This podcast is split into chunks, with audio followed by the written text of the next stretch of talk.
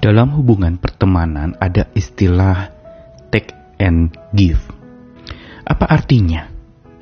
Apakah take and give itu berarti seseorang harus mengambil sesuatu dulu baru dia bisa memberikan? Padahal bukankah kita diajarkan untuk memberi terlebih dahulu, maka kita baru dapat mengambil sesuatu dari apa yang kita beri itu. Berbagai macam versi memang muncul terhadap and give, mengambil dan menerima. Namun di dalam hubungan, sesungguhnya makna take and give atau mengambil dan menerima itu adalah sebuah makna di mana adanya hubungan yang saling berbalasan. Ada hubungan yang ada saatnya saya mengambil, ada saatnya saya memberi, dan ketika saya mengambil, saya juga akan memberi, dan ada respons kalau saya ambil, engkau beri, engkau beri, saya ambil. Dan memang ini merupakan satu tanda yang penting di dalam sebuah relasi yang hidup, yaitu ada respons, ketersalingan. Bagaimana dengan hubungan kita dengan Tuhan? Apakah prinsip take and give itu dapat diterapkan di dalam hubungan dengan Tuhan? Jelas dapat tapi dengan makna yang lebih dalam. Kita sering mendengar bahwa Allah kita adalah Allah yang maha memberi. Tapi kita tidak pernah mendengar bahwa dia adalah Allah yang maha mengambil. Konsep mengambil seolah adalah seperti dia mencuri atau merampok, merampas apa yang menjadi kesenangan kita. Dan di sinilah sebenarnya pergumulan iman muncul. Ketika Tuhan memberi kita bersyukur, tapi saat ketika dia mengambil apa yang ada pada kita, kesenangan kita, kekasih kita, orang yang kita kasihi, keluarga kita, bila Tuhan ambil, masihkah kita bisa bersyukur? Karena itu renungan hari ini mau mengajak kita untuk belajar bersyukur untuk apa yang dia beri, juga bersyukur untuk apa yang dia ambil.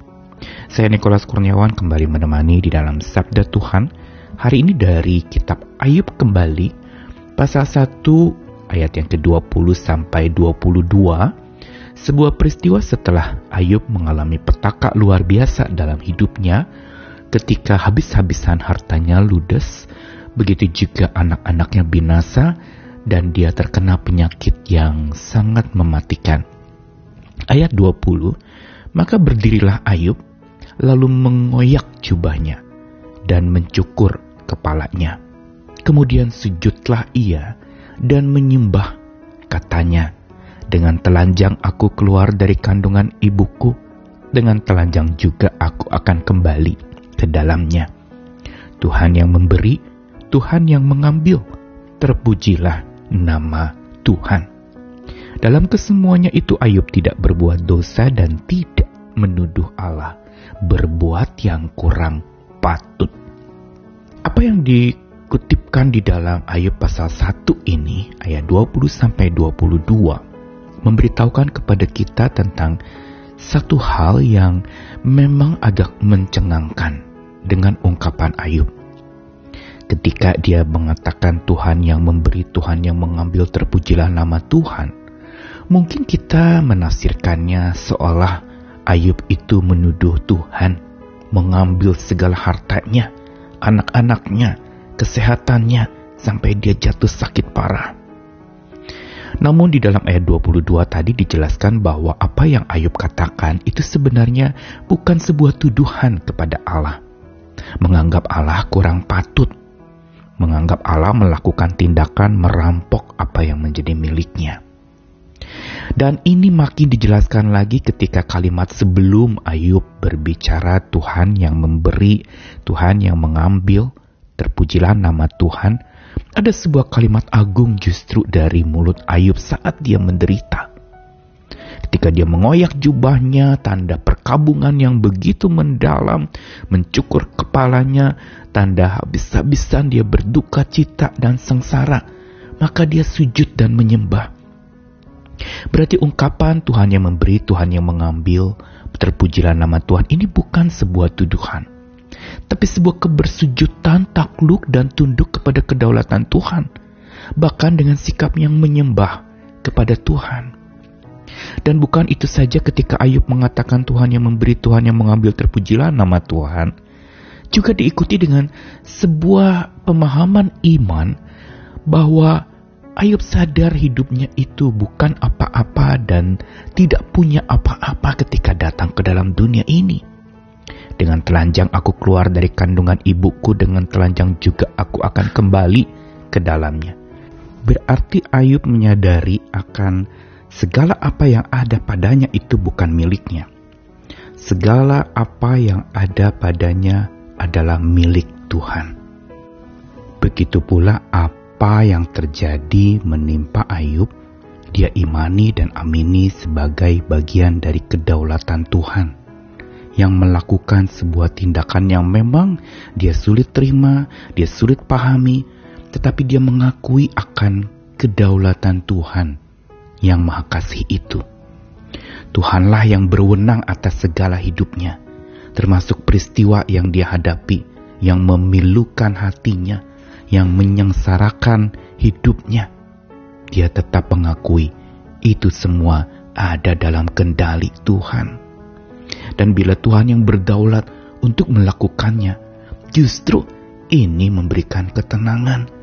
Karena yang lakukan itu adalah Tuhan, yang maha kasih yang dia kenal, yang kepadanya dia berserah dan menyembah, dan yang kepadanya dia hidup saleh dan beribadah Berarti Ayub sesungguhnya di dalam masa penderitaannya itu, dalam benaknya terkandung sebuah pemahaman iman yang begitu dalam tentang kedaulatan Tuhan atas apa yang Tuhan beri, begitu pula atas apa yang Tuhan ambil.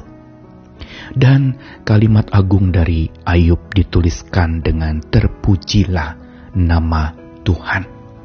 Ada syukur di sana ada puji-pujian tetap kepada Tuhan sekalipun dia sedang mengalami ujian yang maha berat dan tidak mudah dia tanggung.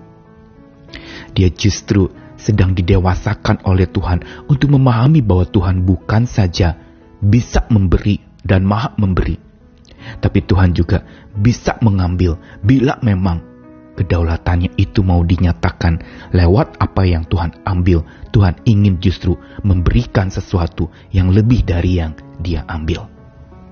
Dan di sinilah kebesaran iman Ayub. Dia sangat memahami ini. Inilah yang menyebabkan dia bisa terpujilah nama Tuhan terungkapkan dari mulutnya. Walaupun dia sadar ada yang diambil oleh Tuhan. Tapi dia tidak menyalahkan Tuhan dia tunduk kepada Tuhan.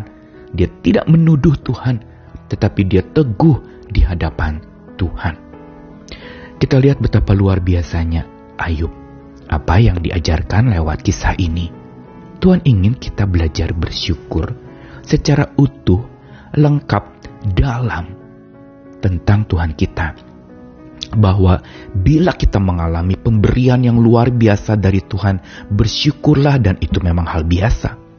Tapi bila kita mengalami segala sesuatu tampak gelap karena kita mengalami ada yang diambil dari hidup kita, atau ada seseorang yang diambil dari hidup kita yang sebenarnya kita ingin pertahankan untuk dia selalu bersama dengan kita. Ingat, kalau Tuhan yang melakukannya, kita harusnya lega. Karena yang melakukan pemberian itu dan melakukan pengambilan itu adalah Tuhan Maha Kasih. Karena itu bersyukurlah. Karena itu tetaplah memuji nama Tuhan. Walaupun ada air mata dan duka cita karena kita mengalami hidup kita atau kesenangan kita atau apa yang kita inginkan itu diambil. Mari kita belajar bersyukur untuk apa yang dia beri, tapi juga untuk apa yang dia ambil.